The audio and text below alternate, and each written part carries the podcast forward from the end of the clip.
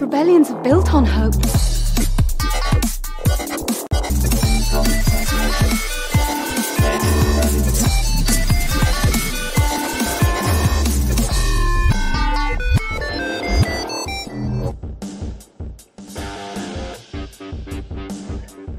And welcome to another episode of Radio Rebel Rebellion, a Star Wars podcast. I'm your host, Alberto Calderon, and thank you for joining us on another great Star Wars Saturday. I'm joined by my friend, my co-host, he's back, Oti. How you doing, Oti?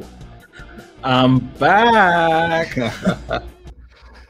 All right, good to have you back. It's been a couple of weeks. You've been busy, you've been sick, but you're back. How you doing? Yeah, I'm, I'm doing well. Um, as I told you, I'm in the process of, moving out. So Mhm. this is officially the last time you'll see me here in the set, and it sucks because Oh, okay. I'm getting the lighting all wrong. I, I, it looks like I'm in a dark room. It's all lit up. It's I don't know what's Yeah. going on.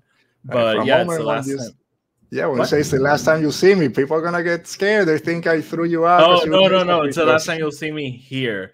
I'll have a very similar backdrop and everything, but yeah, last time I'll be in this apartment. So Yeah, so it's nice. It's, Oh, I don't know if yeah, I think you can hear. There is a storm about to pass through, so hopefully we don't lose signal. I have like since last time I put like two range extenders. There's a Wi-Fi point right there. I'm looking at it. Don't, don't fall down. Don't fall down, man. You gotta help me out through through this today. So That's we'll make it through. Because there, there's, I mean, today we're talking Shadows of the Sith, Exegol, Lightning. I think the mood is right for what we're Yeah, gonna be it- talking it- about today. It- It's a sunny day here, so I closed the the blackout. All right, yeah. So, as always, if you're new to the channel, thanks for joining us. Uh, make sure you subscribe so you don't miss any new episodes when they drop on Saturdays. Make sure you like this video. Comment down below if you're watching this later. All your thoughts on Shadow of the Sith, any Star Wars thought, question, mind rambling you might have. Let us know. We'll answer them below. And I don't know. By the way, I, I have to mention I have to mention something. It's the first time I've been here since the trivia and the debacle. Yeah, so let's let's talk about it real quick. So we had I don't know two or three weeks ago we had our original trilogy trivia. We divided the questions. I did half, you did half. One of the questions was how many bounty hunters did Darth Vader hire to go search for we land? on see him higher, yeah. yeah, for Han Solo and the Millennium Falcon. Someone said six. I told them they were wrong. Connor, we said it's five. And then the chat jumped in and said that we knew nothing. We're amateurs. What, what do you have to say? I, I I feel very sorry because you took all the heat and you didn't throw me under the bus, but it was my fault because and and I tweeted out an explanation. So I I accidentally selected the wrong answer and I showed the answer sheet. It had Yeah. five and six and accidentally selected five instead of six. Hey, it happens. At least no one um Connor didn't win by Nah. he, he, he won by, by a bigger margin than one, just one point, so Yeah. it didn't make me feel that bad. But yeah, I was watching from my couch and I was like, uh, uh, yeah, man. I went back and I watched that scene like three times. I'm counting. There's five. There's five. I know you can see like thing uh, is, there's one, feet or something in the background. It's like that doesn't count. one of the shots. It's it, it only shows five. Yeah. All right. But But didn't come to play. We were I, fine. I'm working hard on the sequels and the final thing, and Yeah. I'm double checking everything. Yeah, we gotta make sure we don't mess up next time. I, I'm starting to think some for the sequel trilogy. I don't have a lot. Gotta first check with the contestant, make sure everyone can make it, and then we'll set a day. But that's gonna be fun. I'm already working on it, and, and right. Dale has me heated up. So Yeah. All right. So it's gonna be great. Um, and as always, make sure that you're helping out with the Amidala Initiative for Equality Texas, the National Network Fund of Abortion Funds, and the What Choice fundraiser. All those links, as always, in the description of this video. What Choice has just skyrocketed. I think they started started with a five thousand dollar goal. They're on their final goal of fifty thousand. They got about two thousand left to go. So make sure you you help out.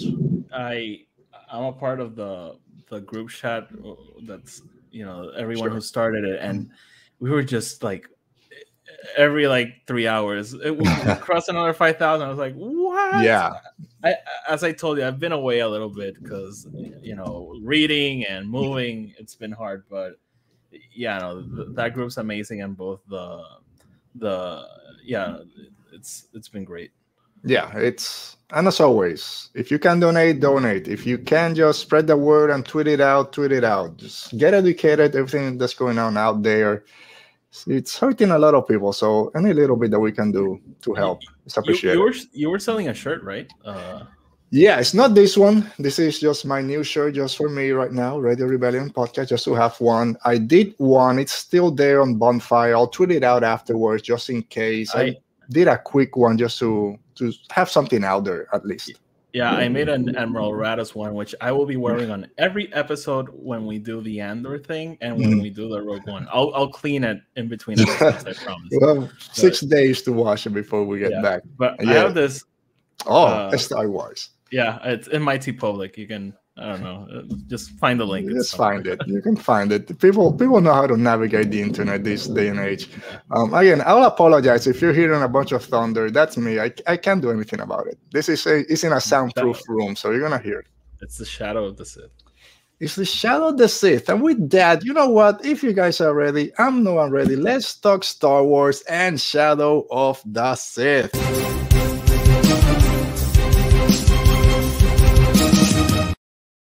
I was not expecting that. no, I know. Sorry, it's a, bit loud, but I wanted to have some music yeah, for this. Cool. All right. So, Oti, Shadow the Sith. Finally, big spoiler review out there. I mean, spoiler. Yeah, we're doing a spoiler review. So, anyone listening to this, make sure that you've read this book. It's a long book. We're gonna discuss it. Um, but Oti, let's start right there. Let's Actually, before we start, how excited you were for this book? Because Adam Christopher, about two years ago, when Mandalorian season one ended, it was announced that he was writing a new original novel about the Mandalorian. We didn't know if it was going to be between season one and season two, before season one. And then all of a sudden, that got shut down. And then he got announced that he's writing this book. He's got Luke, got Lando after Return of the Jedi. We're gonna learn who Rey's parents are. We have Ocho Bestoon. We have all this stuff. So how excited were you when Shadow of the Sith was announced and you were finally able to get it? I think I mentioned it here, but this is a book I've wanted since I watched Rise of Skywalker. When yeah. Lando says, "Yeah, we were on an adventure," I was like, "Okay, there's a book coming out or a comic." yeah. So I, I, when it got announced, I was super excited. I was so happy when it got to me. I was so intimidated when I saw how long it was. But yeah, no, I, I was over the moon for it. Big, yeah, me big, too. Big oh, my. so I was gonna ask. Um, we'll get to it because I saw a bunch of tabs. Is that something?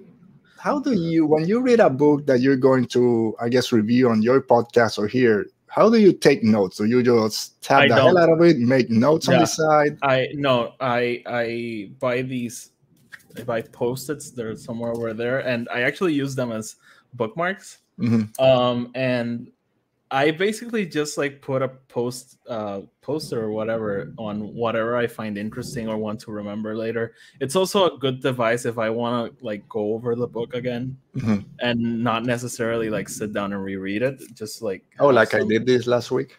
Oh, oh, you re- wait, you reread it? Uh, like three quarters of it. By the end, I was skimming to the parts that I wanted to double check. But yeah, I read most yeah. of the 460 some pages. I probably read 300 and then skimmed the rest. Damn. I, I, so one of the things I want to say is like I'm a very slow reader, and I went through this book in a week, and for me, that's like a milestone. Right. I told we'll you, the, yeah, I, yeah, we'll get to it. We'll get, we'll to, get to that part. So I don't. I keep notes on my phone on the notes app. I just write down whatever thought I have, and I think that kind of takes me longer than to read the book. I don't want to write on it. I know a lot of people take no- annotations on their book. I don't want to do that. No, I didn't I have the sticky notes, and I don't know. Anyway. Yeah, but I what I do is like I do this, and then when I do my review, I sit like and go through each one and yeah. okay, is this like a fun fact? Is this like an mm. important mm-hmm. thing? And yeah. Yeah, which book? I don't know. There was a High Republic book. I can't remember which one. That when I finished, I had like 15 pages of notes. I like this is too much. Oh I don't know. oh my god. Yeah, I had to start over almost with all my notes. but similar to you, I was extremely excited when this book was announced because they said that there were, were going to be some kind of dark side influences. We all wanted to know what Luke was doing between Revenge, of, I mean, Return of the Jedi and The Force Awakens. Or we're finally going to get that backstory to Rey's parents. So, of course, as a sequel trilogy fan, I was extremely excited for this book. High expectations, and just right off the bat, let's jump into the story and at least for me the expectations were met and in some points went over i love this book i said last time when i talked about brotherhood that i enjoyed it wasn't on my top 10 i don't know how to rank books because there's so many mm-hmm. but shall see if it's going to be in that conversation of top five top seven. Uh, as we get into details about the story just very general did you like this story? Were there some parts that you like more than others? Because it's like three or four different stories that still work together for the main kind of action that's going on. So it it's an interesting one because i i did love the story overall. Um there were times where i just wanted to like jump over a certain part of the story to get to another story mm-hmm. but there was never like this specific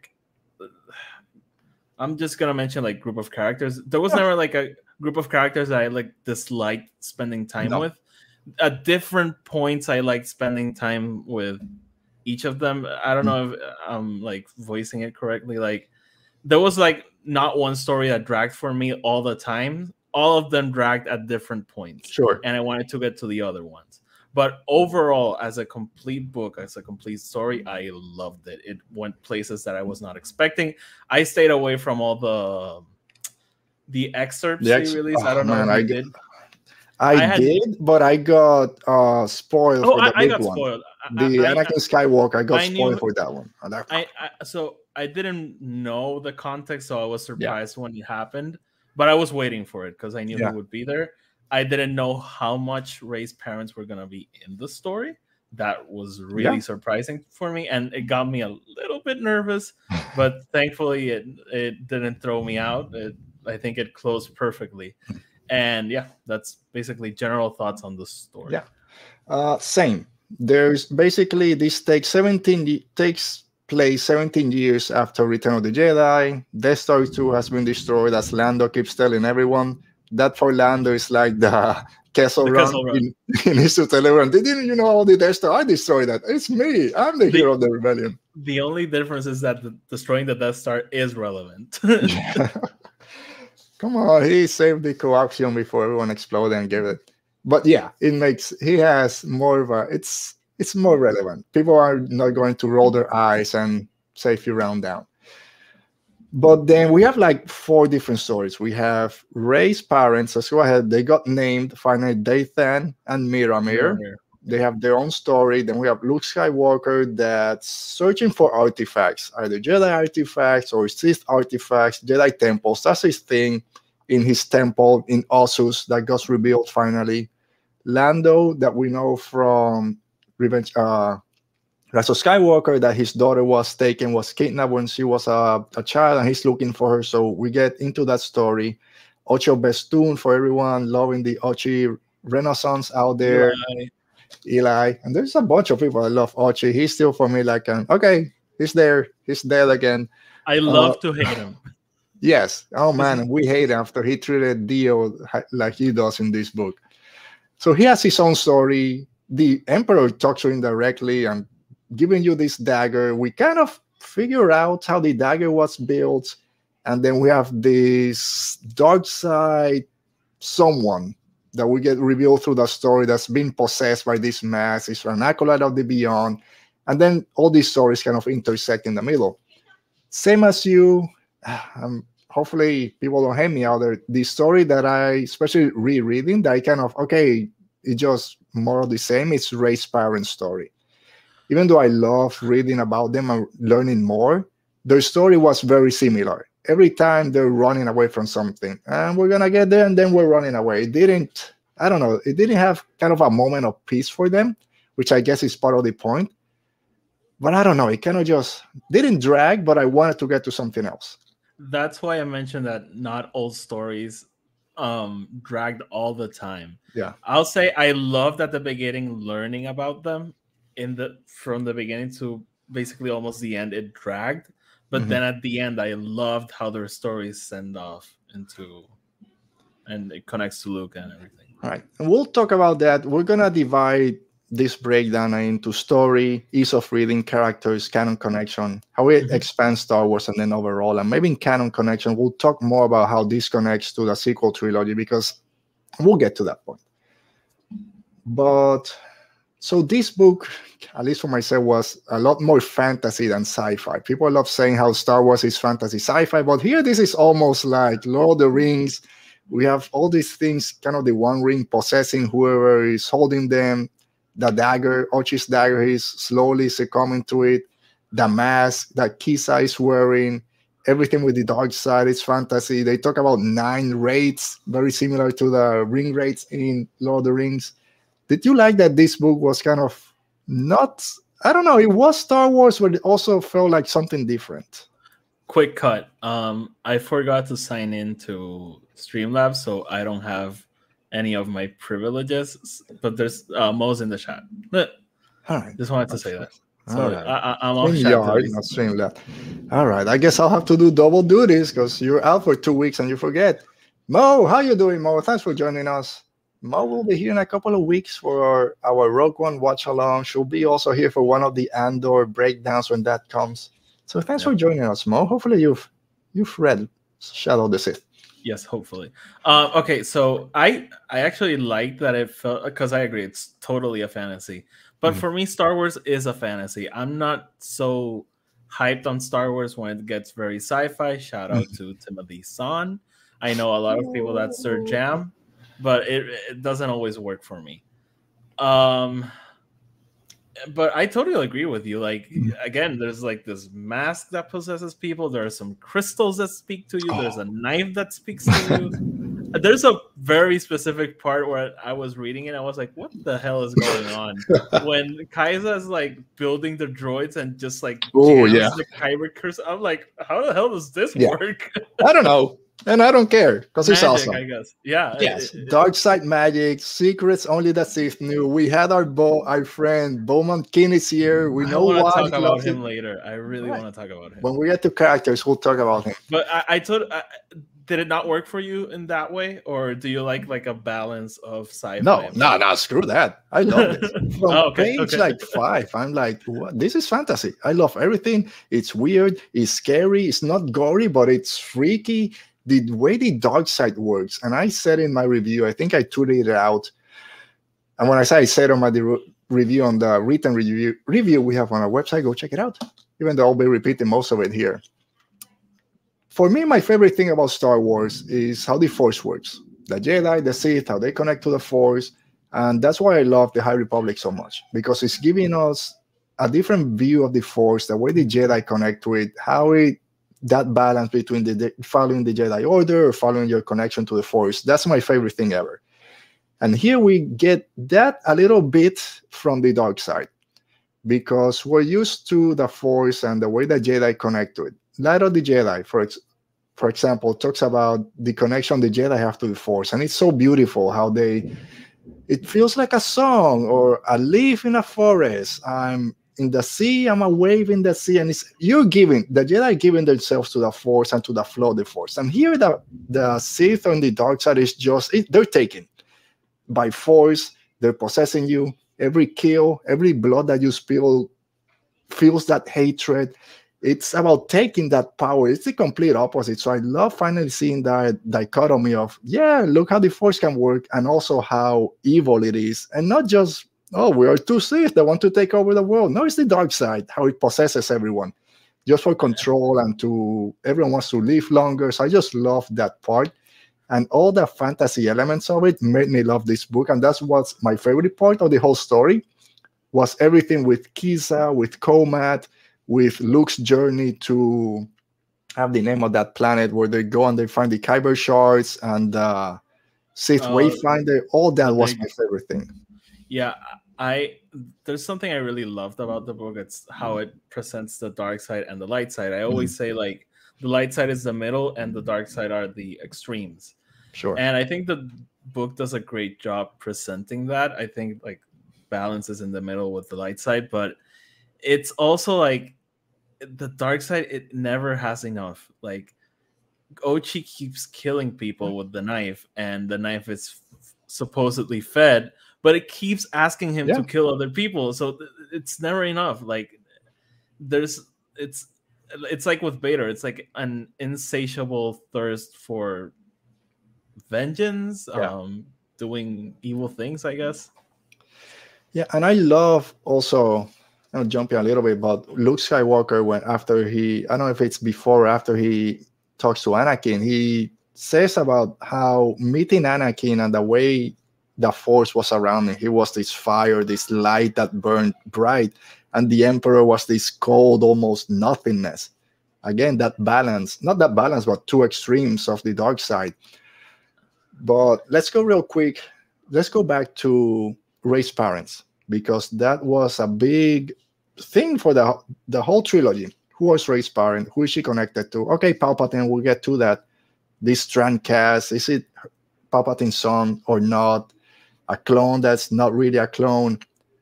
Did you enjoy finally getting to know who Rey's parents were, their backstory, how Dathan escapes Exegol, how Miramir doesn't care. She knows his backstory. He she doesn't care. She loves him completely. And the way they spend the whole book just trying to find a safe place for Ray, basically, and then how that story ends. I I did like a lot learning about them. I it's that question from the sequel trilogy that we all wanted to be answered and maybe should have been, but that wasn't that story. This was that that Yeah. story. And if Last Jedi su- suddenly turns into a flashbacks of this, you hijack that movie completely, or Rise of Skywalker, or, or Force Awakens. Um, so I did love learning about them. I, as I said, that story dragged a little bit for me, eh, more in like in the middle. But I did love spending every time Baby Rey showed up. I was like, yes, I know her. I know her. yeah, and it's like you're gonna be like a goddess in a couple of years, but um, I, I- you know, those we know where it's all going. We know they're gonna Mhm. die. We know Ochi's gonna kill them. So it's kind of a tragedy. It's kind of like Revenge of the Sith in, that sense. We know where it's all gonna end, but it, it's that journey, seeing how much they really loved her. It, it makes like that gut punch of her waiting for them even worse because they were so sure they were gonna come back, and they, you know, 10 minutes after they left her they're they're trapped um, with ochi so but I, I really liked learning about them. Yeah, I love that we get a lot of those questions answered. How, why were they on Ochi's ship? Why did Rey see Ochi's ship leaving? Why is she, she in the care of Unkar Plutt? Which I still don't like the explanation. That's one thing I like. Ah, really? there's this whole thing because I, totally agree they're constantly saying how horrible he is and Mhm. then they go but he's the only one we can trust why Yeah, it's a businessman. And then next person to offer a better deal is gonna give your daughter away, which he does 15 years later. But that One and again, I don't blame Adam Christopher because he had to find a way Yeah, to make that scene work. Uh, but I'm like, really? You haven't trusted anyone through the whole book. It's been like him? three days since you left Jakku. Yeah, let's give him to this guy that's been treating us badly, but he's a businessman. He'll understand. Here, have a Uh, token. Don't I kill our daughter. I think it's one of the last lines Miramir has. It's like, I know he screams, but he doesn't mean it. Yeah, it's like people on the internet. They scream Yeah. but they, they don't mean it. So that's one thing. Again, I love learning more about them. And we get, of course, more with Dathan because we know from Rise of Skywalker, he's the grandson of, no, he's the son, the son of of uh, Palpatine. Is he a clone? Here we learn they call him a Strandcast. Doesn't have any force powers, but it's normal, basically, not like the other one. So he's not killed. He's let, let to live. he he says that he's not killed because he thinks they have other they might have Yeah. another purpose for him later. Did you like that- that, explanation? I think we get it in the Rise of Skywalker book. So I don't remember the Rise of Skywalker book, at least that part. And when, as I was rereading it, that's when it kind of clicked. Is it? Oh, the, this is the only clone that wasn't killed. It's normal, has a re, uh, regular upbringing for the most part. And when he says, "Oh, maybe there's another reason they're letting me live," is, "Oh, maybe Palpatine is just letting him live to see if he procreates and has a son or a mm. daughter, then then can connect to the Force, and then that's why Rey becomes important." And I think that makes sense. So I did I like that part. I love when he's on Exegol. He's explaining how he's just treated like crap. I love love and feel so bad for him when he said when there's a line on the book that says they didn't even name him because naming him will give him meaning or will give him importance or something like that. It's like he's treated like nothing. He has one little friend, a little monkey man, that same species that builds Kylo's Ren uh, helmet. Oh, again. okay, okay. I didn't know if it was the same species. But... Yes, but it's not the same one because that one has a name, and then we learn here that that one is named Dathan, and that's who he takes the name from. So I did like that backstory. I love that Miramir doesn't care. He just she just wants to be with him, raise Rey properly. She comes from this planet. She le- live with her with her grandmother.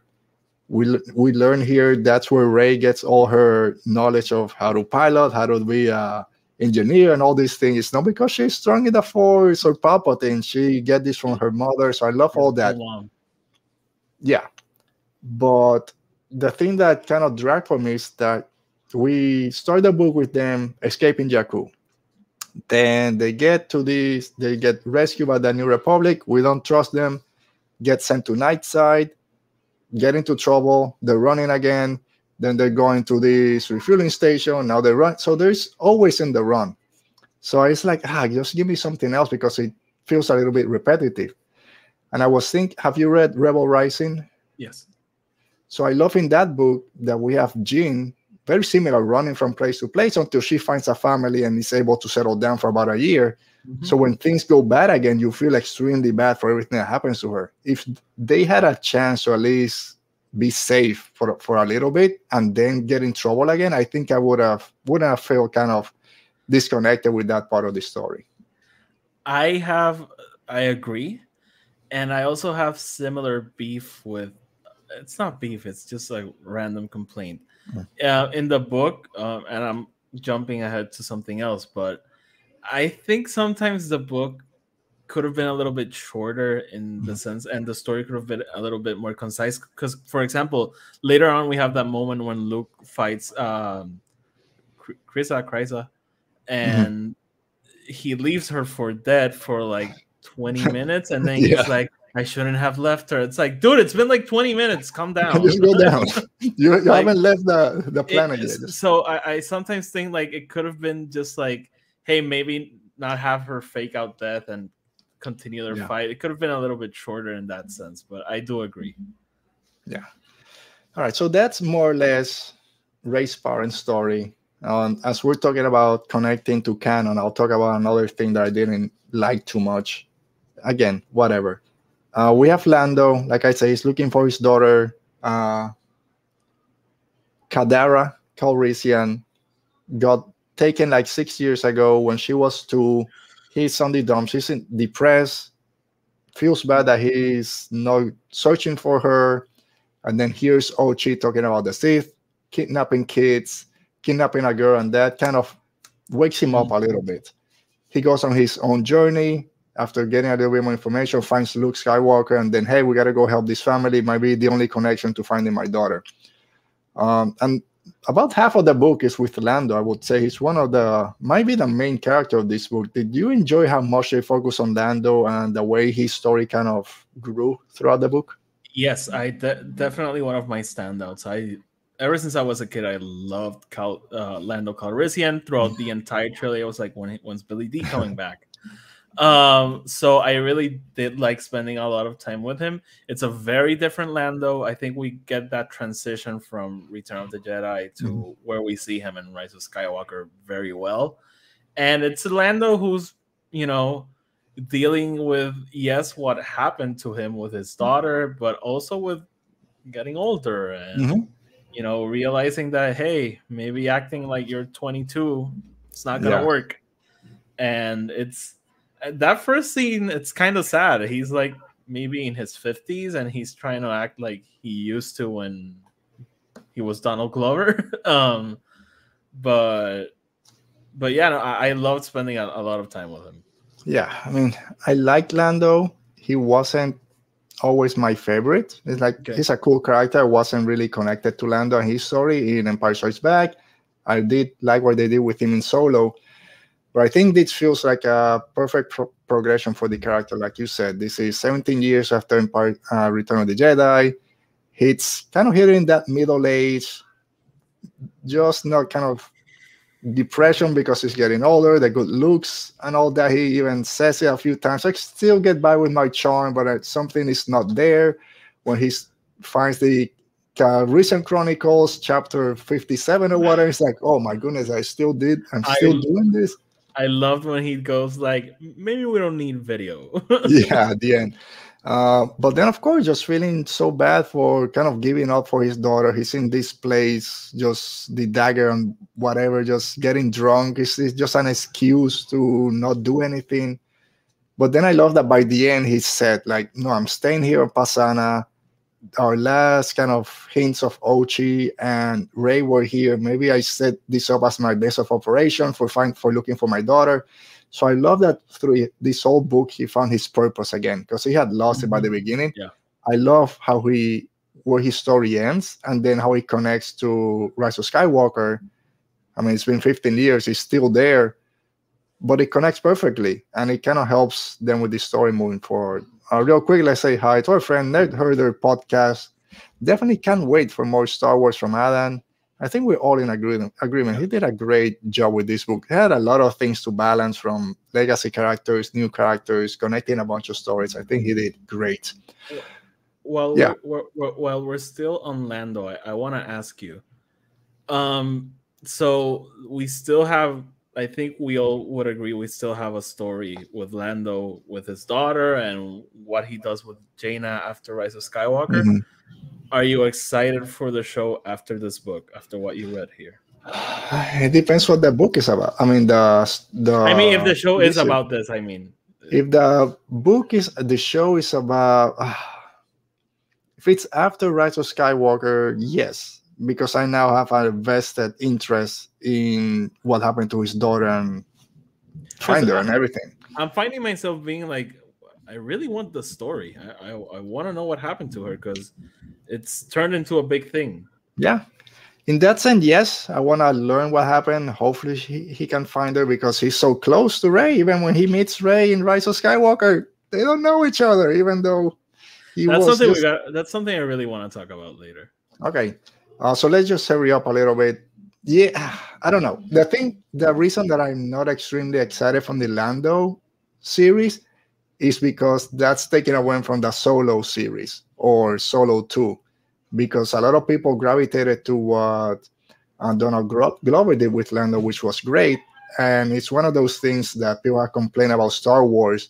Is oh, something is hot, or uh, people are talking about it. Let's just focus on that instead of is there a story there to tell? People love that Donald Glover. Okay, let's make a series about it. Okay, is, is there a series there? So that's kind of my jealousy thing, I guess. Oh, they pass on Solo to do Lando, but give me the story and I might be there. And we talked a little bit about Luke, his whole story, just trying to find all these relics. He gets dragged into searching for this family, but he's more focused on this dark side presence that, that he feels. And let's just get to it. Anakin Skywalker's ghost comes to save him from a vision or something. He's transported to Exegol. He's on Tython, on the Seeing Stone. The little baby Grogu's gonna be there in a. No, he was there. He was He there was already. And then he's transported. He doesn't know is this a vision or am I actually there? How am I gonna get back? And Anakin's ghost comes to Exegol. free him. uh, Goes to Exegol, faces against Kiza for the first time. No, I think at that point is against the Acolytes or the Sith Eternals. Yeah, they're the like the Nazguls or Yeah. the Demogorgons or uh, the Mentors. I don't know. Yeah. So okay, so you said you kind of stu- stayed away from the excerpts. You kind of knew Anakin was coming. You didn't know when. How surprised were you, and did you like the interaction that father and son had? I did. It was shorter than I thought it would mm-hmm. be because people were losing their minds. I was like, "Oh my god, we're gonna have yeah, I know. where's Ghost Anakin all through this book?" And it's no, it's just that chapter. But it, it really worked. It's it's I think it's it, it was interesting because it's both Hayden Christensen and Sebastian Shaw, mm-hmm. which was fun. He's like morphing and yeah. everything.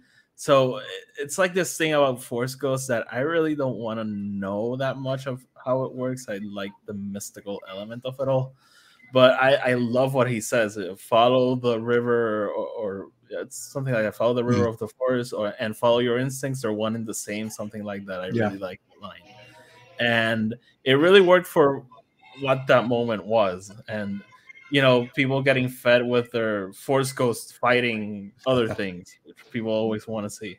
Yeah. Uh, same thing because i don't know how the force ghost works. Is that it for force ghost anakin? Can he not transform himself again or show himself? Because he uses all of his energy to bring luke back to to the seeing stone. He fights all these nine acolytes of the Sith. But I loved it. I love seeing Anakin back. Like you said, he was going back and forth between young Anakin and older Anakin. Unfortunately, this was spoiled for me very early when the excerpt came out. I don't know why they used this as an excerpt. I know you want to sell tickets. Sorry, I'm not what. Who put something there? Who's here? Ah, Mo, of course, giving all these shirts some love. All right, yeah link, send her the link. I go to this store. Uh, but this was spoiled for me very early. I mean, not just oh, Anakin's Ghost shows up. It's it happens on Tython. He's on the Seeing Stone, and he sees the Force So as soon as he said, "I'm going to Tython," and I'm like, "Okay, here comes Anakin." And they almost got me because the book Luke is thinking that's Obi Wan, even he calls him Obi Wan and then oh, oh, maybe something else, and then no, it's Anakin. So like for a second, I was like, oh, is it? Is it not going to be? But I love what he said, and he tells him something else, like something that he's never alone. As long as you have yeah. someone, you're never alone, or something like that. I love that sentiment. And like it, I said before, I love everything with Luke. Go ahead. I I just want to say, really, I read Midnight Horizon, and like that same day started this book and it was funny because it really reminded me of spoilers for that book, by the way. That scene when Yoda shows up, it really reminded me yeah. of that scene because it's both a, a hooded figure mm-hmm. turned around, and yeah, I really like that. Both with green lightsabers. No, no, no. Uh, Luke, Luke has a green one. Uh, but yes, so I love all that. Like I said before, everything that had to do with the Sith, the holocrons that he finds on your tuba when they go with um, Lor San Tekka, uh, the possession of the of everyone that's close to the mass, close to the uh, Sith holocrons, uh, to the lightsaber crystal shards. I love all that. I love how they connected that all these red kyber crystals came from the a bigger piece, and that's why they're connected. They can be used as a tracker to find each other. And that crash ship was trying to use that instead of having a Sith Wayfinder to get to Exegol, everyone wants to go to Exegol. That's a big place, I guess, for people to vacation now. Yep. So I love how they connected all that. So again, everything with the with the Sith and learning more about Darth Noctis and her scimitar, lightsaber blade, Viceroy, Exim Panshard, the way that he kills people and the the mask just absorbs all those screams that gives him energy. I love um, that scene when Luke is like jumping from time to time. Um, yeah, with him. Oh my mm-hmm. god. Yes, because then you get the his whole backstory there, and why is the mask so powerful? Why is it corrupting Kiza? And it's like, oh, this meteor came, but the blacksmith couldn't melt the mass or whatever he wanted to build. He jammed the lightsaber into the furnace, and that gave him that dark side power to then mold it. I loved all that. Again, that fantasy, yes, give me, give me, yeah, one more. And of course, then we get the Ring of Power trailer, and I'm going all crazy with Middle Earth. So yes, I love everything about that. Sorry. Uh, so real quick, and we'll jump out of story to talk about some other stuff. What's your best tune? So I'll say one of the things that a lot of people complain, and I have my questions, how this this blade that weird Ochi has shows the fallen Death Star exactly perfect where the wayfinder is gonna be. How did they know it's gonna crash and all that stuff? But if I'm not mistaken, there's a part early on when he's given the blade and he's talking about how it's designed, and mm-hmm. it says, "Oh, it looks like the edges were just formed." It's like, mm-hmm. yeah, the emperor just gave you the map, so this is his blade to tell you where or the blow the blade shows or something like that. So I love that we get that explanation, not just yeah, whatever, forget about it. No, there's an explanation why the Death Star design is there. I never really put so much stock into why that was the way that it was, because I, you know, it kind of made sense in my mind. Like, yeah, maybe someone knew where it was, and they did the little drawing. Yeah. Oh, this is gonna be so smart. Everyone loves Easter eggs. Maybe they can find it. Yeah. Uh, but Ochi, we talked, we know Ochi. He's not gonna win. At the end, he's gonna die in the sands of Pasaana. Wonderful idiot. He's an idiot. He, whatever. He gets the weird droid pirate army of Bestoon that suck. He gets told by Steadfast that oh whatever, just get out of here. I gotta go drink and smoke some dead sticks before I'm elevated. Um. So yeah, Ochi's cool. He's dead. That's fine. But did you like Ochi the way he's tracking this family, everything that he does till the he's, end? He's corrupted. Very, he's very hateful, I, and he's like these characters that you love to hate because you know he's gonna fail. You know, mm-hmm. yes, he's gonna kill them, but he's never gonna get to Exegol. Yeah, and it's like. I loved how consistent Adam Christopher is with the Darth Vader comic, where he's, mm-hmm. he's just an idiot. Like every time the, they mention he's a Jedi killer, I'm like, how? No. How? how are the Jedi think, getting killed by this guy? that's another. I think that's another um, Kessel Run thing. Maybe he killed one by mistake. I'm the greatest Jedi oh, killer ever. Maybe. maybe. Telling, I, we actually see him try to fight uh, Depa Billaba, and yeah, no, doesn't go well yeah, Mace Windu gets there. I don't know why Mace didn't kill him, but that's another story. Maybe we'll get. All right, so let's jump to our second point ease of reading. We've mentioned it a couple of times. It's a big boy, it's a big, almost 500 pages of Shadow the Sith. And so, as someone who was just reading other Star Wars books, the the letters are a bit smaller. They, they are pretty small. Uh, so, Otto, you've mentioned here before, you've mentioned on Twitter, you've mentioned a bunch of places. You take your time reading books. Was this an easy read, or did you find yourself struggling through it? So, listen, if if I hadn't committed to this episode today, I would have taken more time mm-hmm. with it. But as I told you, I read the first 100 pages in one sitting, which is completely rare for me. I don't usually do that, mm-hmm. and it it's a Star Wars book. It's paced like a Star Wars book. The scenes are the action scenes are quick. They're it's it's when I saw the length of the book, I got scared. I was like, is mm-hmm. this gonna be like a Thrawn thing? Because that's my go-to here. Because those are not only long, they are dense and this is long. This is not dense. Mm-hmm. i think it's very straightforward with everything.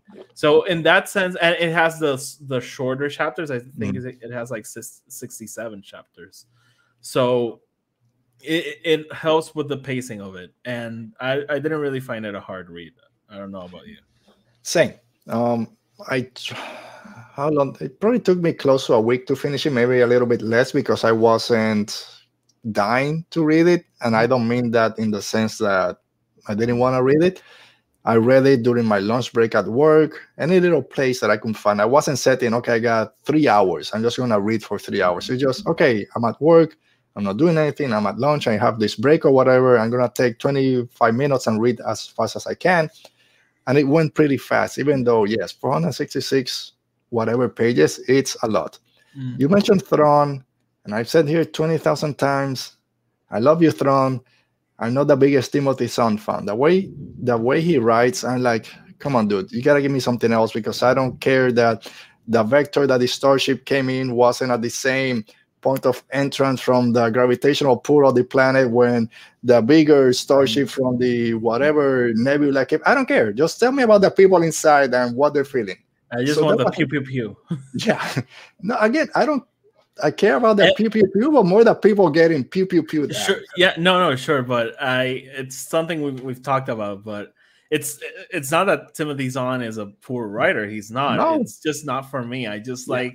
I just like things to be concise. And the X wings came in and shot everything. I'm like, yes. Yeah, I always. Uh, we're going derailed, but whatever. I don't care. I compare Timothy Zahn's writing, uh, Starship Battles and Space Battle, to what I'm. Uh, let me look for his name. Uh, I can't even read it from here. Freed. Alexander Freed, thank you. Shadowfall trilogy, the Shadowwind trilogy, or The Alphabet Squadron. the Alphabet Squadron. I just saw Shadowfall. You know what? You know, you guys know what I'm talking about. Those are long books. They have a lot of starship battles, but they're personal. You feel everything that each character is feeling inside their starship because most of them are smaller vessels. Thrawn and all those books are these big, massive dreadnoughts, and he's talking about how the- Angles and yeah, and it's, I don't care about how much damage that ship took if the people inside I don't feel nothing about them. That's my problem with the I way agree. he writes. It's very technical. Ah, okay, whatever. This book wasn't that. It's long as a Thrawn book, short chapters, like you said. I love that the titles of each chapter tells you where they are and at what time things are taking place, so you know. Okay, I'm here. I know where the story is going. So it made the story flow a lot faster. So I didn't have a problem with it being as long as it was because the story kept me coming back to it. So in Yeah. that sense, I loved it. And we said it before, he had a lot to deal with here. Connecting the sequel trilogy and the original trilogy, writing um, legend uh, legend characters, bringing new characters, creating a bunch of lore. He had a lot to do. And I think it was done in a way that all fans of Star Wars can get into it. So I think ease of writing, I'll give him it's a plus. Long book, but you can get into it. Yeah. All right, characters. We talked a lot about characters already, so maybe we'll go quick in here. But again, working with a bunch of legacy characters, or not a bunch, Luke and Lando, but two very lo- beloved legacy characters. Did it hit the mark for you? I think you said it already that it feels like those characters from the movie and where they would be at this point in their life between those two trilogies. Yeah, totally, totally agree with that. And I, I was just thinking, I think Lando and Luke kind of have opposing arcs. Mhm. Lando starts in a dark place and ends up in a hopeful place. He's gonna do everything he can to find his daughter. Luke, on the other hand, he doesn't. He starts out in a very good place, and he doesn't end in a dark place, but he's starting to go there. Mhm. And I think we see the first shadows of what's gonna happen later, and him not knowing how to deal with his relationship with Kylo, and it, that kind of like broke my heart. Uh, you Kylo, uh, Ben Solo, sorry, Ben Solo sees him as his uncle. He clearly loves him, and maybe he has a connection to him, and maybe seeing Luke pushing back a little bit. No, no, no Master Skywalker. Master Skywalker, That- Padawan. Yeah, Padawan. Maybe that just is pushing Ben a little bit closer to Kylo. I, I love that line with the Ben has like very long hair. I'm still not sure if I'm gonna force him to cut it. Yeah, it's too late. It's too late. Uh, which is funny because we just my wife just cut my son's hair because it was too long, um, but just a little. Um, so I was gonna leave it for later, but since you brought it up, this relationship between Luke Skywalker and Ben Solo, and I think it's starts to show how it's breaking. Like you said, have to be more formal, which I understand. You're a master, but they're by themselves. It's not like they're in a group setting. But to me was how Luke is not there. He got back from this journey that took, I don't know, let's say a week. He's there for one day and then just leaves again. Yeah, you can take care of them. Yeah, just show them. It's like, dude, I'm, you just call me Padawan. I'm new to this. I'm 16 years old. He's just leaving, leaving him by himself. It's And here's Snoke. Ha ha ha! I told you, he doesn't want you.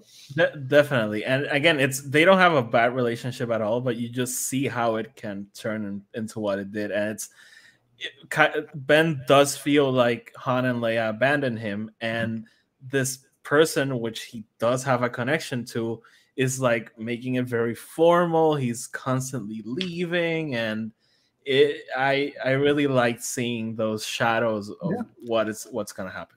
which then works perfect. I just thought about it, and maybe I'm wrong, but works perfectly with the Force Awakens when Han and Leia. Oh, if Luke couldn't reach him, how could you? He's a Jedi. You're his father. Luke is treating Ben Solo as a Jedi Padawan, not as a nephew. And that's why that connection, yeah, it's not the same. That's why Han Solo needs to be the one to connect to him and bring him back. So yeah, come on, Luke. You're And it's also- master, you need to know. It, it kind of also sucks how you see Ben connect with Comat and try to Mhm. connect with uh Kiza and not being able to and feeling heartbroken with when that fails. And you have this kid who desperately wants to connect with you, and you're like, Padawan. Yeah. Um, I gotta head out. Go show the the younglings again. I gotta go. Yeah. I, uh, I also like that at one point he's describing Ben's power, and he's like, it's like this brutal power, Yeah. and he's not afraid of it. Like when he is in in in Last Jedi, he's like, oh, I wasn't afraid of it. yeah. So I was gonna again. I was gonna leave it for later, but one of the things, another thing that I wish we got a little bit was something with Snoke, kind of starting to corrupt Ben Solo. Because, and again, I might get my timelines wrong. Mm. When we go to the rise of Kylo Ren, I think Kylo or Ben Solo, it's a lot younger, or it's younger than 16 when we see him here. So I think Snoke is already inside his mind, giving him kind of, oh, he doesn't want That- you and all this stuff. I don't know, but I want to say That yes. I think it's like five years before Force Awakens, because Bloodline Bloodline is six, and Ben is still with Kylo, uh, with uh, Luke. Yeah, but isn't the part, I was going to check it before this, when Luke, Ben, and Lor San Tekka go to Elphrona. And Oh, but that, for- that's like a flashback. Yeah, but Snoke is already in there, I think. I think we see Snoke talking to him. Or maybe he's remembering, but I thought Snoke was there already. Mm, No, I don't. Th- they they see the Knights of Ren, but I, I don't remember Snoke being there. Anyways, Oh, well, you didn't remember how many uh, bounty hunters were in the Star, the Star Destroyer, so who knows? I just want to say, Adam Christopher, write a sequel to this book. Write Yeah, a sequel. just like- tell us. Just Do it like three years after.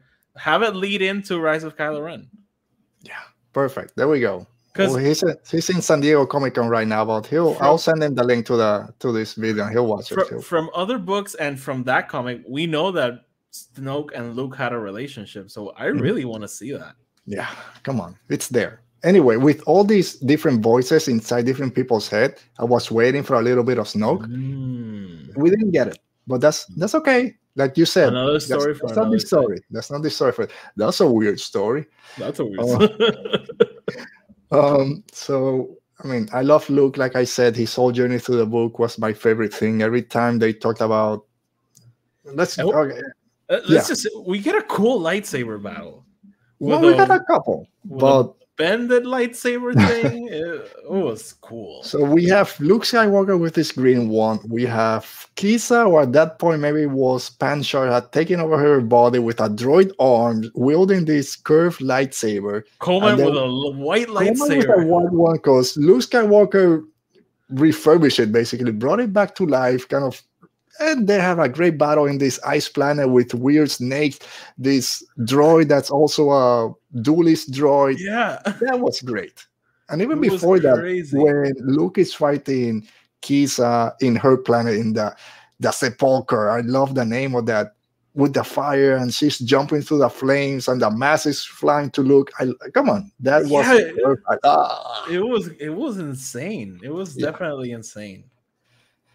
So yeah, I love all that. And that was my favorite thing. Learning more about how the dark side corrupts. We all heard about it. Once you go through the dark side, forever will consume your destiny. And here we see it. She's I'm, I'm done. I can't. So that's Yeah. another She the way that Luke that Darth Vader was able to resist that at the end and come back is a great testament to him and to Luke. But everything from the dark side I love. Everything with Luke Skywalker, with Kylo. Um, But- before we jump back to some other stuff, uh, we talked already about Rey's parents. or anything else you want to add about those characters and if they anything new that we learned from them that you liked? not particularly. No, All I right. I like learning overall about them. Yeah. I think we learn more about her dad, about Dathan, than we do Miramir. Even though we go to her planet, we see a little bit of how Yeah. that romance started.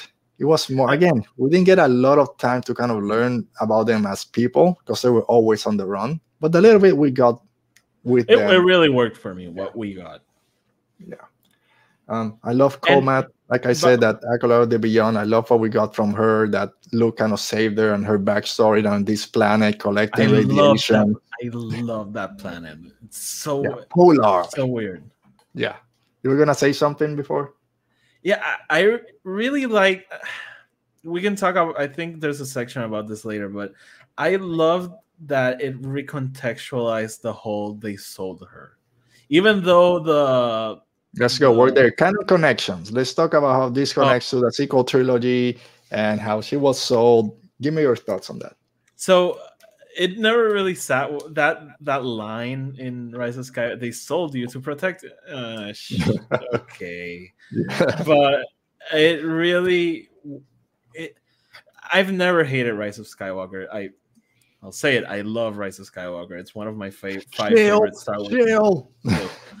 uh maggie's gonna show up and slap me Yeah. uh, gotta be careful. uh, it's it's really in my top five Star Wars movie. I love that movie, but I, I'll you know grant everyone yes, it's a very clunky movie and the Mm. canon connections are very weird. But this book, I really appreciated how it filled them in Mm. without rigid ridiculizing the movie or you know poking out how hollow some things may be and it actually celebrates the movie it brings in characters from the movie that i was not expecting to see Yeah.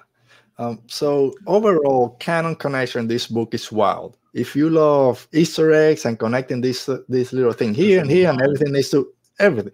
Uh, sequel trilogy, Oreo trilogy, High Republic, video games, the Vader Even- comic, everything, everything is here. I even, love.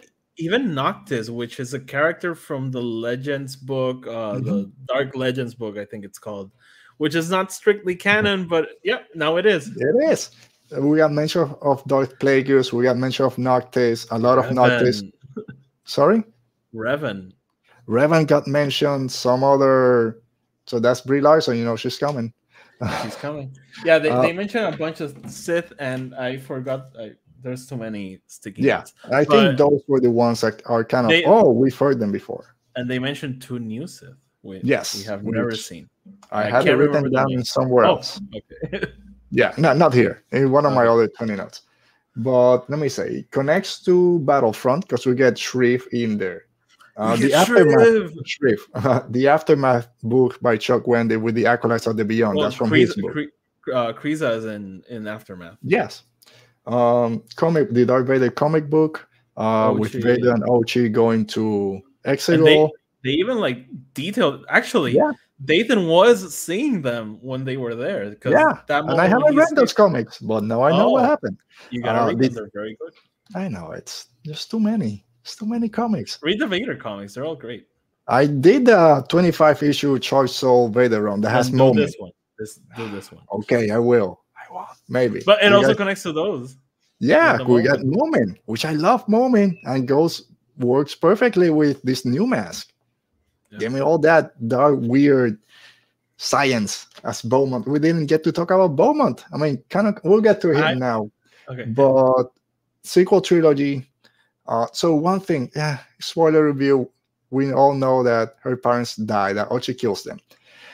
I was, ho- yeah, I know, mind blown. I was thinking, oh, maybe here Lando takes them down to Jakku and buries them, and that's why Kylo Ren says, oh, they just got they're buried in a pauper's grave or whatever. And uh, okay, that makes sense now. But no, he takes them to, to some other planet. I love but- that burial, by the way. That burial scene. Yeah.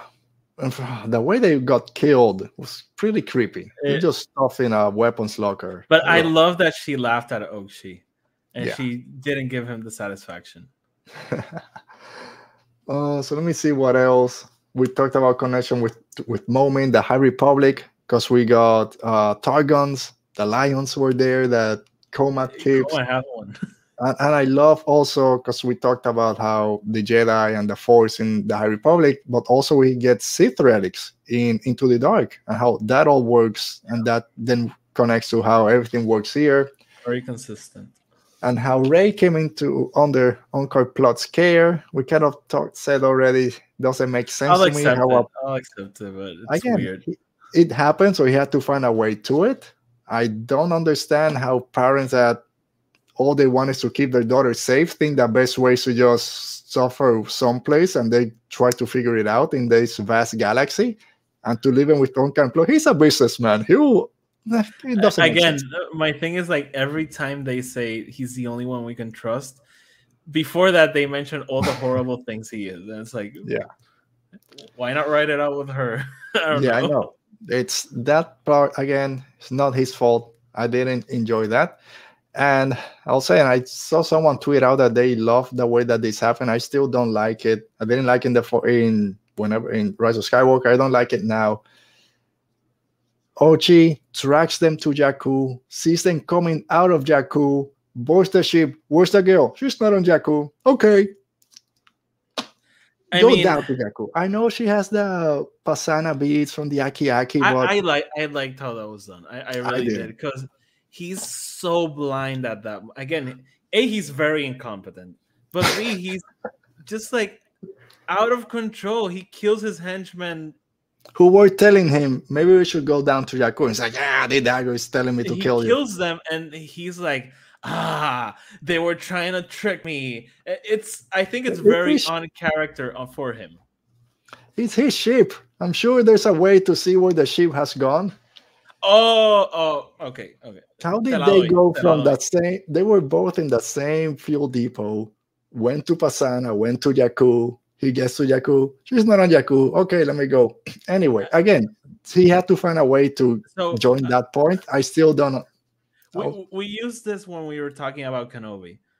The dark side makes you very incompetent. And by that point, the blade was controlling most of Ochi's decision. It wasn't him. So I, I think he, he even kills the people he doesn't even know why. No, I know. It's just wants to again, the blade is telling him to kill to feel satiated, and it's never is. So again, And- I understand. Did you like how the, he died, by the way? I, I really loved it. Yes, but it doesn't explain then how Rey, Poe, and all those people were fine because they just fall through the sand and come out on the other end. He falls through the sand and dies. Yeah. I don't know. He suffocates, I think, is what they say, or something, or whatever. It says like the the, the desert of Pasaana took another. Yeah, another victim. So again, maybe he fell in a different part of it. Because if worked. Poe, Rey, and Finn die, the movie ends. and this book Oh, was already ending. Again, it's fine. I thought maybe we- we're gonna see the we see the Vexis, that serpent. I, I think they mention it. I think they mention it. All right. Because I think he he hears like, I think he hears of Exes when he's drowning. Okay. Can But- right now. No. I, I, I wanted to ask you, um, can we talk about Pryde? Yeah, I got it here. My next Okay. one, Enric Pryde, aka Steadfast, loves a little drink a drink, loves a little dead sticks, and doesn't care about anyone. Has a coat made of Ewok pelt. I love that. So evil. He's He's horrible. he doesn't Right. want to be there. He wants a better title.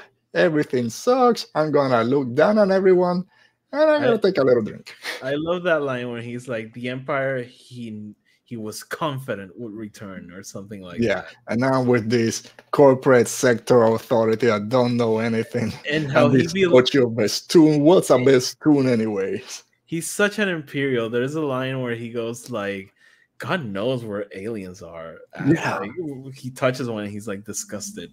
But I loved seeing Pryde because he's a character I love from Rise of Skywalker, Mhm. just like this mustache twirling imperial.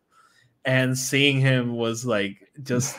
I just could imagine uh, Richard E. Grant doing everything, and I I had a blast as an ex-smoker. I totally identified with him, just wanting to have one last that that stick when you're under stress or annoyed or anything. So I loved spending time with him. Yeah, we said how Lando and Luke work so great with those characters in the movies. This is hundred percent what Pryde feels like at that point he will be in Rise of Skywalker, just hating everyone, hating Hux for what I, he is.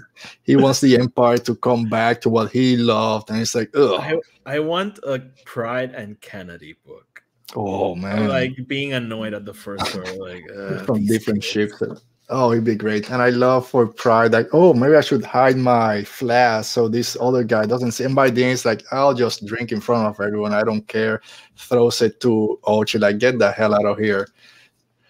So yeah, Pryde was a fun addition, which I didn't know was gonna be there.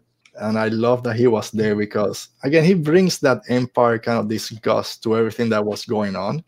And also love in this book, we see all the different iterations trying to bring the empire back like he wants to bring this old version of the Empire. The Emperor's on exile trying to bring the Sith back on his end. Then we know there's another section that corporate whatever trying to do some stuff. So I love all so those different ways. He's a part of the Imperial remnant that went to the unknown regions, right? I so the maybe I got a little confused. So because he knows about them because mm-hmm. he just yeah. mentioned it. So I didn't understand if he was like on assignment with the CSA or what was really going on with him? I want to say that first time I read it, I thought he was separate from those mm-hmm. guys over there because he knew what was going on on Exegol with. Wait, Emperor he knew about. I think he knew about Exegol. I, I don't think he knew it because no. he mentions the unknown regions. Mm-hmm. Thing is, like we have the Imperial remnant that's in the unknown regions forming the First Order, but the Exegol thing is like kind of independent to it all. Yeah, well, he's there when they bring all the whatever. Maybe he doesn't know about Exegol. I want to say that maybe he knew about the fleet that was being built. But no, because he doesn't know the Emperor is alive. I don't know. No, he, he in Rise anyway, Skywalker, he he's just a bad dude. He's a bad dude. Having fun with his Ewok pelt. I don't want to don't want them to think that I'm getting cold because then it will degrade my position when I'm just like two inches above from in this ship. So that makes me better. It's like, oh man, you're so petty. Such a but weird dude. yeah. And I wanted to mention so Beaumont Kin. So mm-hmm. I always do the book with the audiobook. And God bless whoever did the audiobook because he did a great job. But mm-hmm. they did Beaumont Kin with a French accent, and that was so weird for me. Yeah.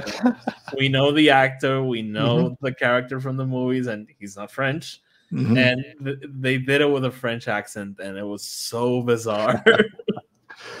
uh, I haven't heard heard the audio, so I can't comment on that. But I love again another surprise that we got Beaumont Kin in here, and that we see why he then gets so infatuated with Sith artifacts and Sith legends when we see him in Rise of Skywalker, and he has all this knowledge out of nowhere. We see where it came from, so I do, yeah. I do love that connection.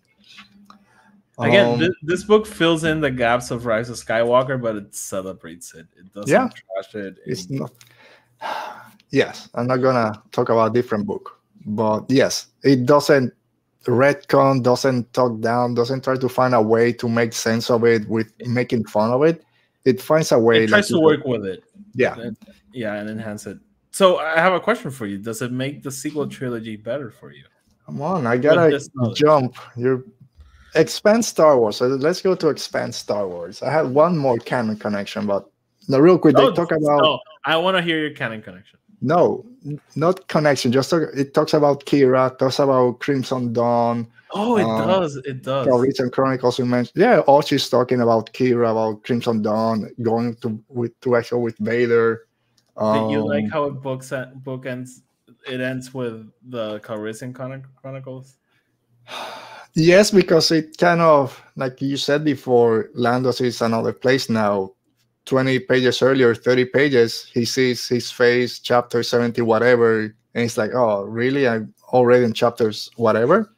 And then, but he feels bad. At that point, he's feeling bad about not looking for his daughter. So at this point, when he's like, okay, I'm set, I know what my future holds, and he goes, Calrissian Chronicle, chapter, whatever. And then he starts to retell this story. Yeah, I did like how that ended. And then that. maybe, like you said, this leads to what the Lando show might be, which a lot of people have said maybe it's the Lando Chronicles with Billy Dee Williams starting to narrate and then goes to mm. uh, Donald Glover, Glover as the younger version, and that might work. So yeah, I did enjoy how the book ended. Yeah, it was fine. All right, so so I haven't seen the sequel trilogy yet. haven't rewatched the sequel trilogy yet after reading uh, Shadow the Sith, but I've thought about all those connections. How is it going to feel? Yes, it changes. I think for the better. Maybe it's gonna make some scenes hurt a lot more, especially when Rey meets Lando and she knows who she who he is. Oh, you're Lando Calrissian or General Calrissian from the Rebel Alliance. Like, ah, he did so much to save you, and you don't know who he is. He doesn't know that you're the girl that he was saving. I wish, I wish Luke would show up to him one night. He's like, by the way, she's the girl. Yeah. Because I'm sure Luke knows. Well, he, he knows this. He has to know because in Rise of Skywalker, oh, both and Leia and me knew that you were Palpatine's granddaughter. That he ah, again, their story. Again, you said it. Come on, we need a sequel to this book. A sequel to this one. But I kind of think Luke finds out when he dies and connects with the Force, and all of a sudden, all this knowledge pops in. He's like, "Oh, that's that girl." Yeah. Good thing yeah. I helped her in the end. Yeah. Um, Ooh. So okay. Do you think Luke knowing who she is would change how he reacts in Last Jedi? 100% yes. Ah, wait, wait, wait, wait. Let me let me not think emotionally. I think it would make him hesitate. I think he would mm, uh, uh, uh, let me cut the act. No, uh. no. Ah man, I don't know. I want to say yes, it, just it would, because I know the story, but I don't know because Luke is in a total different headspace at this point. yeah, point. no, no, he, he's totally depressed and over it all. But I think it, it would make him go like, it would make put him in a harder spot than he. But it would, it would maybe he doesn't change in terms of wanting to train her, but him being able to tell Rey where she comes from, which is the only reason she's there and goes to the dark side cave, is to where who are my parents. If he can break that news beforehand and say, Hey, I was there 15 years ago trying to save you, and we did all we could, and retells the story about her parents and they were so great, they kept you alive and all this, then he wouldn't have left. Yeah, then it's a different story for her. Maybe I don't know. Come on, those are those some I hate what ifs in Star Wars, but it's an interesting one. It's an interesting one. Yeah.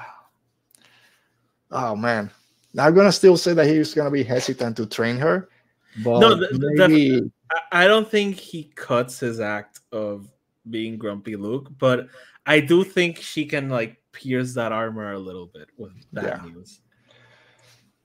All right, so and how does in general do we get a we got a bunch more lore for Star Wars. So how does this book expand what we know about Star Wars? We already talked about the connection to the sequel trilogy. It's gonna make us feel different when we rewatch a bunch of the movies.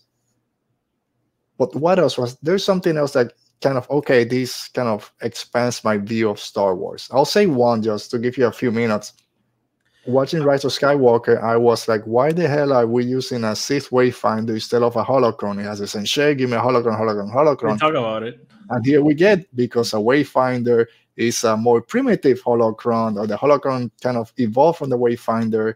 The Wayfinder only gives you central, certain points how to travel. The holocron is a data storage that can do that and more. But if you don't have, so it explains why. Okay, thank you. Thank you, Adam one of my criticisms. You've covered it. I loved it. So I did love that part.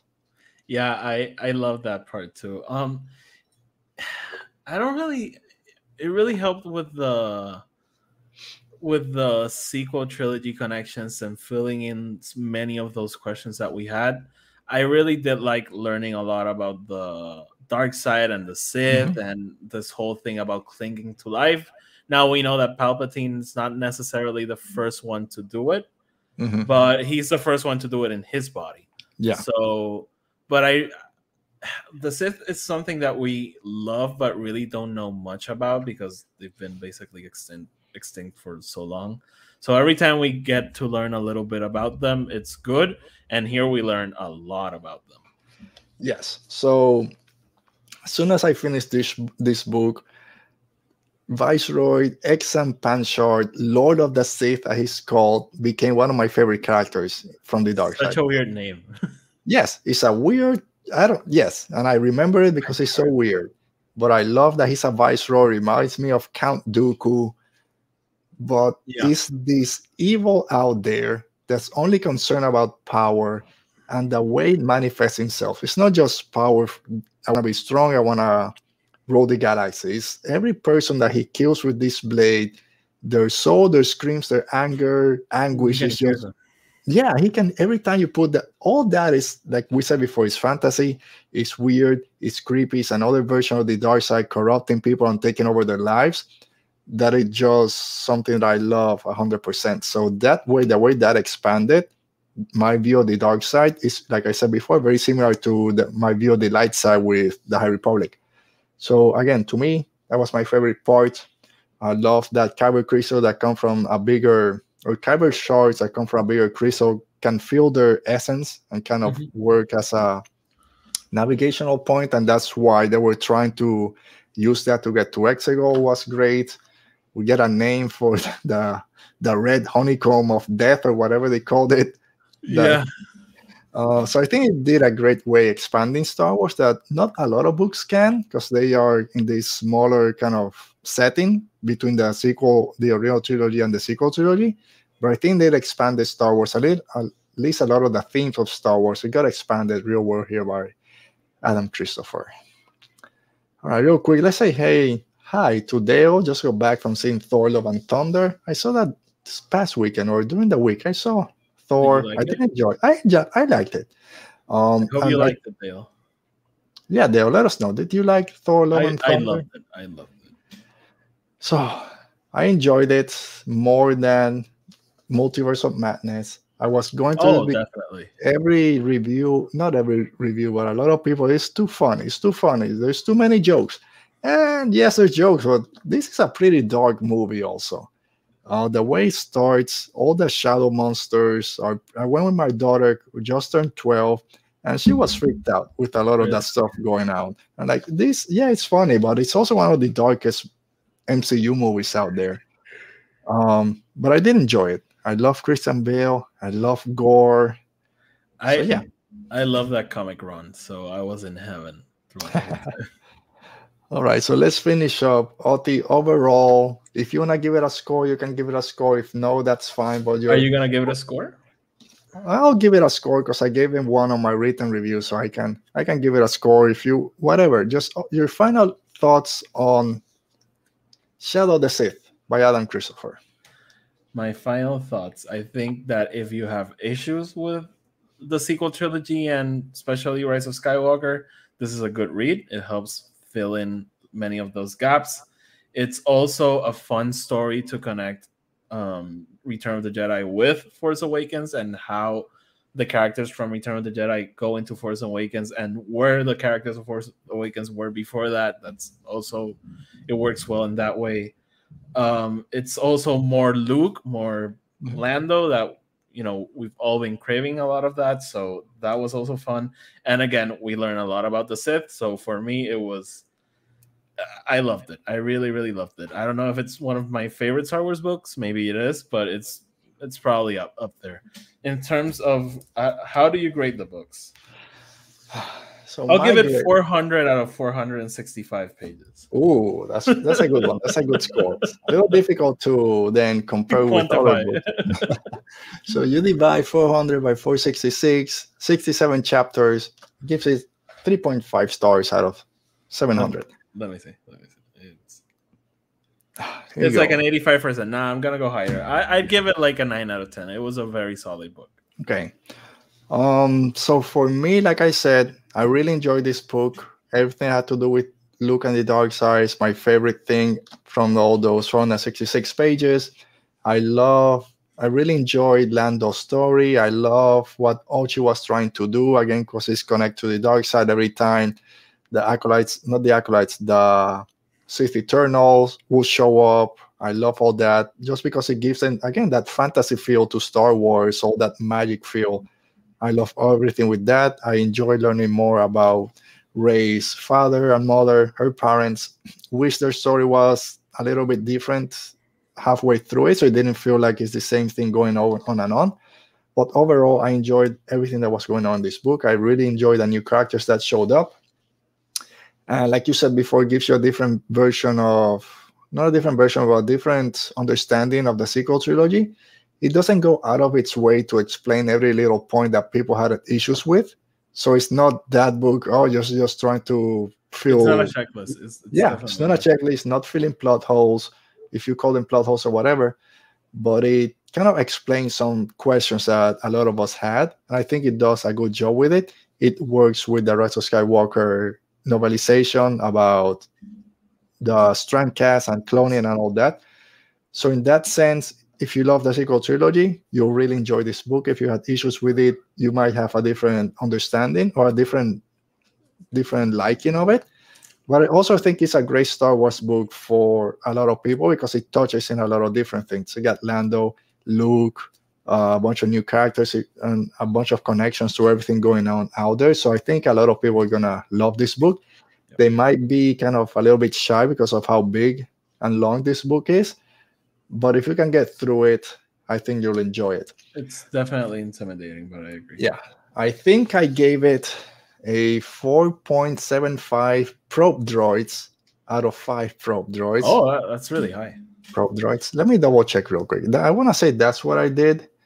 I want to say I had it at 4.5 and then changed it because I really enjoyed this book. There were, I couldn't, uh, let me go real quick. I'll give you 4.4.5 Oscar Isaacs out of 5.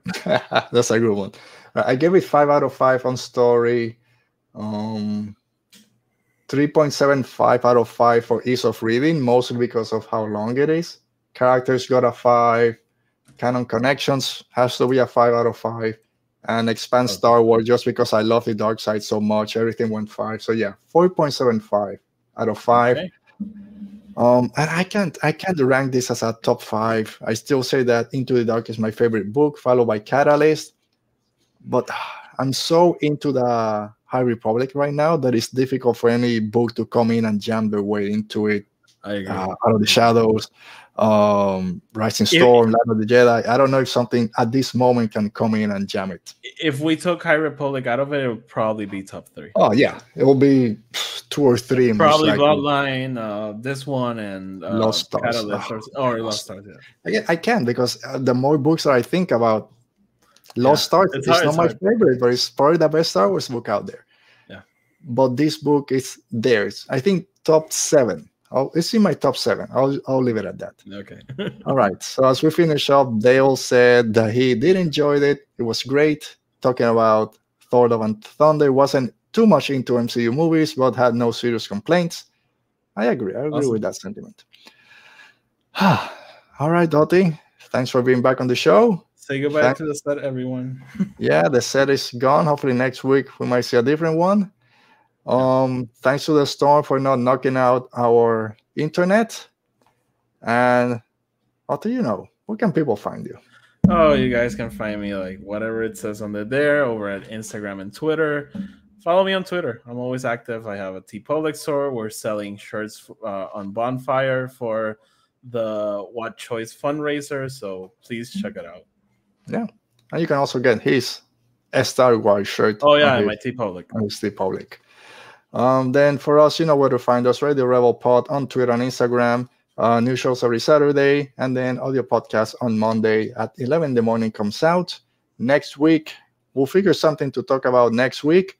And then the week after that, August 6th, I believe it is, we'll do our watch party, watch around, watch along for Rogue One as we get set up for Andor. I'm here hoping that we'll get the next Andor trailer at the beginning of August. Now that's when Diego. Andor coming out? 31st, August 31st. Oh, we, still have, we still have time. And if we kind of, now that I've thrown everything out the window, I'm not complaining anymore about Lucasfilm marketing. They market their shows with a new trailer that month before the the episode, the first episode drops. Oh, so I'm thinking August, that first week of August, we'll get the the newest trailer for Andor. All right, guys, Thank you so much for joining us. Thank you, Mo. Thank you, Dale. Thank you, Nerd Podcast. Stay safe. Be safe. May the force be with you, and we'll see you next week.